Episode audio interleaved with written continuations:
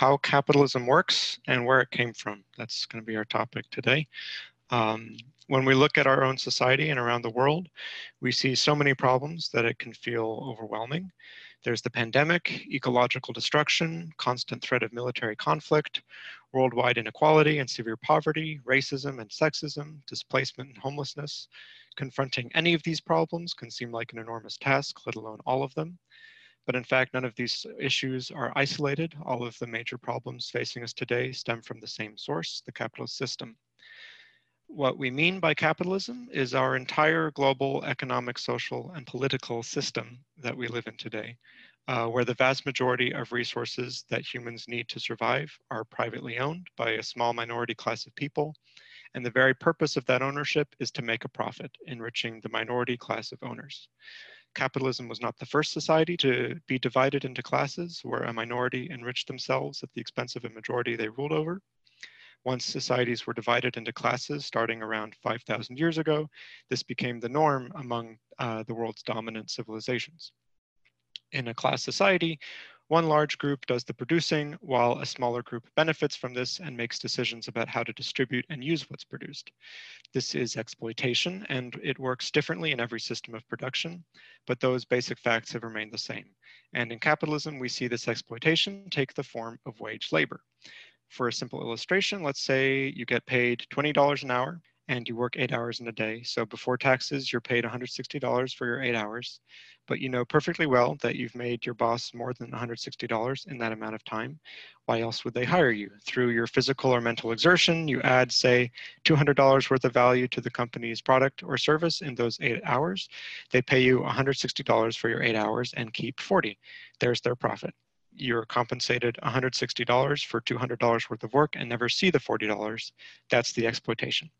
Your boss might treat you nicely or poorly, it doesn't matter. It's just a mathematical fact. You've been compensated for less than the value of your work. If you were compensated for the entire value of your labor, there would be no profit whatsoever, and the whole purpose of being hired in the first place would disappear. This is the exploitation in capitalism. Every part of the economy, every link in every supply chain works this way farm labor, resource extraction, refining, transportation, energy, customer service, IT. So in this way, the capitalist who owns the means of production, whether it's the Tesla factory or the meatpacking plant or the McDonald's drive-through, they extract value from your labor for their profit. And in this way, the capitalist class as a whole accumulates profits, partly to enrich themselves, but mostly to reinvest back into the system to extract more value and generate more profits and remain competitive with one another. By the way, it's worth pointing out that though small businesses still exploit workers, getting more out of them than they pay them, they are not part of the capitalist class. They often are struggling just to stay afloat as the real capitalists look for ways to crush them and put them out of business. Anyway, getting back to our look at wage labor. Uh, so your boss has a variety of expenses to pay, but labor is unlike any of these other costs. Labor is the only expense that can be exploited. It's the only cost of production that can be adjusted in order to squeeze more value out of it. So to return to our example where you're paid $160 in a day for $200 worth of work, let's say your boss needs to increase their profits to stay competitive. They can extract more profit from you in one of two ways. They can pay you $150 instead of 160 for your $200 worth of work and get 50 out of you instead of just $40. Or they can tell you to work harder to keep up the pace uh, if you want to keep your job, you can't be a slacker, be a team player, yada, yada. In other words, your boss can squeeze 210 or $220 of value out of you in the same eight hours and still pay you the same $160. So this is the basic relationship at the center of capitalism. The purpose of ownership is profit and exploitation of the working class is the only source of profit. But this relationship isn't eternal and natural. It hasn't always existed, nor did it just pop out of nowhere. So how did this particular system of exploitation come about? How did we end up with these two major contending classes, the capitalist class that controls all the value in society and the working class that generates all that value in exchange for a wage? The capitalist system of production evolved in Europe beginning in the late Middle Ages when the dominant system of production in Europe was feudalism. There were a variety of social classes who played different roles in society, but the vast majority of people were peasant farmers, most of whom lived and worked on farmland, which was owned by the other important class, the ruling class of feudalism, the nobility.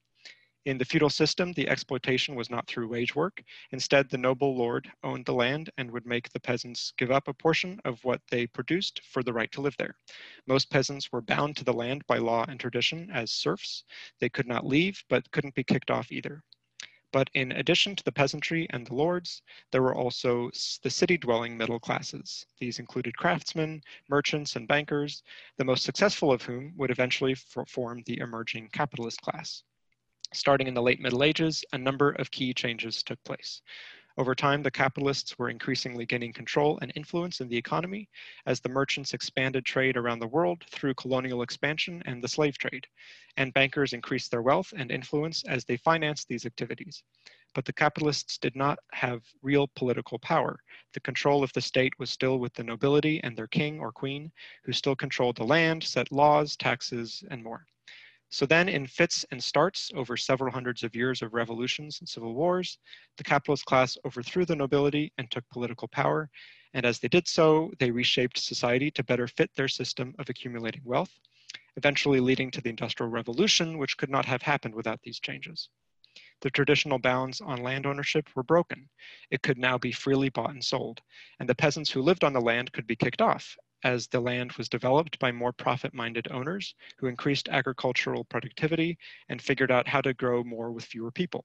All the land that had been previously reserved by tradition for peasants to sustain themselves, known as the commons, was broken up and incorporated into the new system of private land ownership in a process known as the enclosure movement kicked off the land and now denied access to their means of subsistence, peasants were forced to come into the cities in droves, providing just the new source of labor which the capitalists needed for their workshops and trading ships. They had no choice but to sell their labor for a wage and then be entirely dependent on the market to consume all the necessities of life. So the wage worker was born. Marx called this new class the proletariat after the ancient Roman term for people who had no property. Marx referred to the phenomenon of people becoming wage workers as proletarianization, a phenomenon we continue to see today as small farmers across the third world continue to be forced by one thing or another to migrate to the cities desperate for work. And proletarianization doesn't just happen to peasants.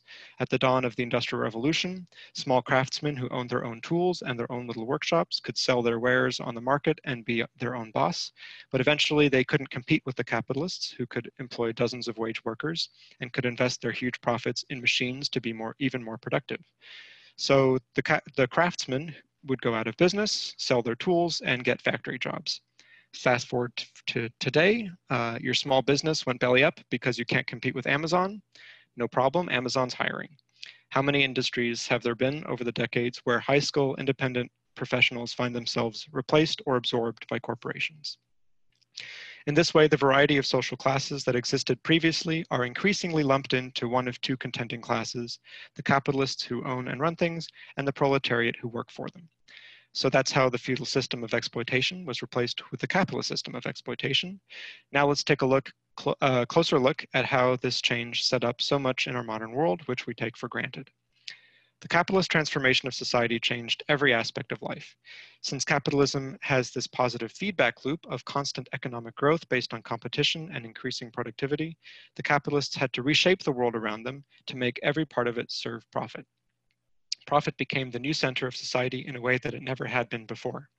For example, with industrial capitalism, the concept of loitering appeared for the first time. As far as the capitalists were concerned, the only time workers should be away from work where they're productive and profitable is when they were at home, eating and sleeping and making babies so that there would be continue to be functional workers coming to work every day. If you weren't doing either of these things, if you were just homeless or drunk or out about without any business, then you weren't being productive, so laws were introduced to criminalize such behavior. With so many people crowded into urban areas and without a guarantee of finding work, naturally people get creative to feed themselves. Urban crime goes up. For the first time, the ruling class needs to have full-time professional law enforcement on hand to protect their property. This full-time professional law enforcement gets more sophisticated and more heavily armed as workers in the factories start resisting their exploitation and it becomes necessary to use violence to keep them productive, hence police capitalism brought us the phenomenon of a permanently unemployed population. It is more profitable, at least in the short term, to produce more with fewer people. As mechanization pushes workers out on the street, these people provide another crucial benefit to the system as a surplus army of labor desperate for work, which helps keep wages down. Not working fast enough, watch out, there's always someone out there ready to replace you. Meanwhile, public education was consciously designed to train future workers from a young age to obey directions and complete tasks in strictly timed intervals. Gone were the days of getting up at sunrise to do the day's farm work, sitting down when you're tired, and going to bed at sunset. To be a good worker, you need to learn how to read a clock, how to keep working until your break time, etc. With the advent of electricity, the capitalists' factories could run 24 hours a day, and we get for the first time humans who sleep by day and work by night. The development of public education was also about introducing skills into the population, which capitalists require of their workers. Unlike feudal serfs, wage workers need to know how to read and do basic arithmetic. As industries evolve and higher skilled workers are required in certain areas, education provides a way to keep the labor market flooded with more workers than you need at each skill level, maintaining the surplus labor and driving down wages. Remember Obama's big drive to make coding and STEM a standard part of public schooling. Tech workers might be among the highest paid proletarians today, but their relatively high value is only temporary. They too are becoming increasingly proletarianized. Now, again, the only way for a boss to increase their profits is to increase the ratio of work they squeeze out of the workers and the wages they pay them. And there's a natural limit to how far this can go. The boss cannot pay the worker less than whatever it costs the worker to stay alive. Just enough for the worker to rest and consume just enough calories to keep working day after day and to make babies and have just enough to feed those babies so they grow up to be workers. Otherwise, the working class could not be reproduced and would be killed off by the capitalist system itself. This is what Marx called the cost of the social reproduction of labor. It's the fundamental minimum wage of the capitalist system, though in extreme cases of high unemployment, wages can drop even below this level to what you might call starvation wages. But anyway, capitalists can try to keep this number as low as possible by making the fundamental necessities of a worker's reproduction as cheap as possible. This means the capitalist transformation of nutrition, as a wage worker, any hour left in the day that isn't for working or sleeping, you have to intake as many calories as possible. You also require constant stimulants. Coffee and tea, which until the Industrial Revolution had in Europe been a luxury for the upper classes, became a mass-produced necessity for the proletariat. The more wage workers there are and the harder they're worked, the higher the demand for unnutritious, high-calorie food and stimulants. The higher the demand, the more the industry grows and the cheaper these things become, further driving down the cost of the social reproduction of labor. Think of how cheap it is to sustain a labor force on Red Bull and Doritos. What about healthcare? Well, the biggest source of illness and death under capitalism are the stressful and strenuous environments in which we live and work. Imagine a farm worker and their exposure to chemicals and being in the sun all day. They have higher rates of cancer. Or a bus driver who is sitting all day, no surprise they have higher rates of obesity, back problems, and diabetes. Here, the real problem is not their cancer or their diabetes, it is the nature of their work itself. Humans did not evolve to do repetitive tasks eight hours a day. In other words, to cure the ailments of a worker would require the dismantling of capitalism itself, the source of those ailments, and obviously that's not an option for capitalism. So hospitals are built and planned around keeping the working population just well enough to keep working. Healthcare is typically built around treatment of symptoms, not root causes. And this is how we get the pharmaceutical industry, as most of us experience it. What about childcare and domestic work? Women play a crucial, doubly exploited role as wage workers and unpaid childcare providers, cooks, and domestic maintenance workers. It's this unpaid work that sustains the working class and rears the next generation of workers. It's no coincidence, then, that feminist movements have been least successful at transforming the lives of the most exploited women, because it's in the most exploited sectors of the working class that the subjugation of women remains most useful to the capitalist system and the continued uh, social reproduction of labor. But people didn't take this transformation of society lying down. With the birth of capitalism, we have the birth of the class struggle. Workers push back against the level of exploitation and misery the system imposes on them. In this struggle, the capitalist class has a variety of methods to pit one section of the working class against one another. Uh, against another. Uh, racism, sexism, and xenophobia are capitalists' most basic tools, and they've become their experts at the game of divide and conquer. This brings us to immigration. Immigration makes the working population of an area more diverse, which on the one hand can be a strength to the working class, as ideas and experiences shared across borders are enormously valuable in the class struggle and can help build international ties. But immigration also provides capitalists with opportunities they can exploit through xenophobic rhetoric or doling out special privileges to certain groups, encouraging resentment and distrust among workers. Immigrants are often also more desperate for work, providing capitalists in the area with new, cheaper labor, ready-made with the costs of their social production as workers, such as education, already accounted for in their countries of origin.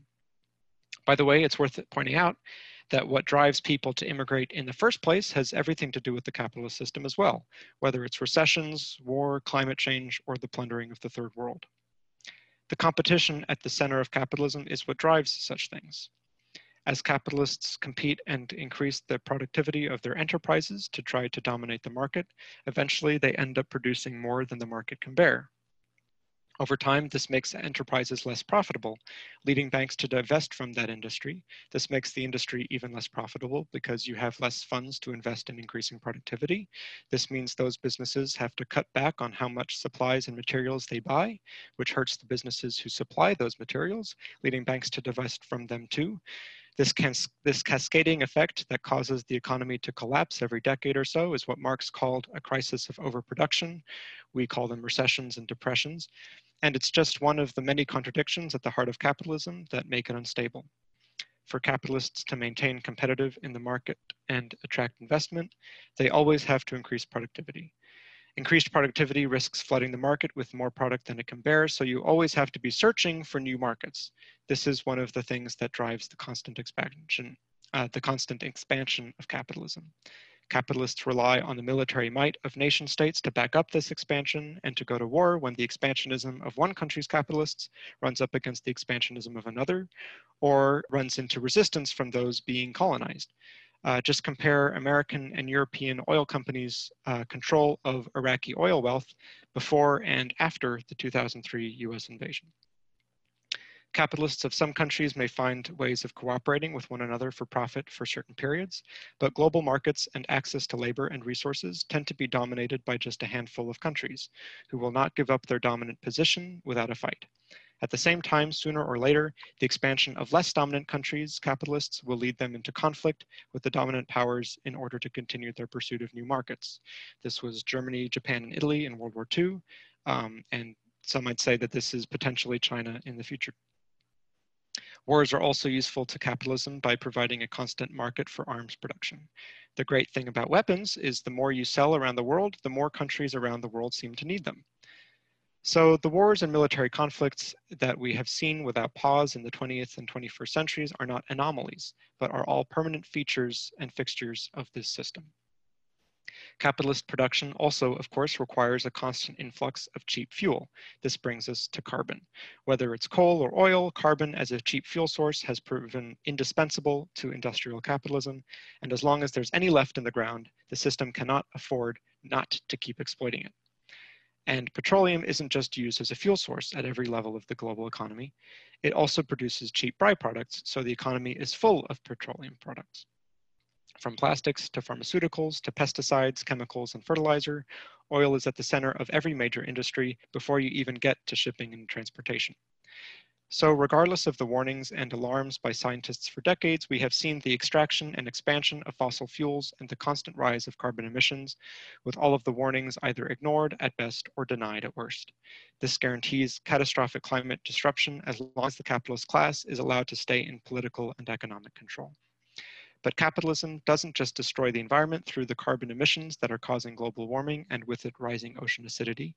Production has to keep expanding and every corner of the globe has to be exploited for greater profit.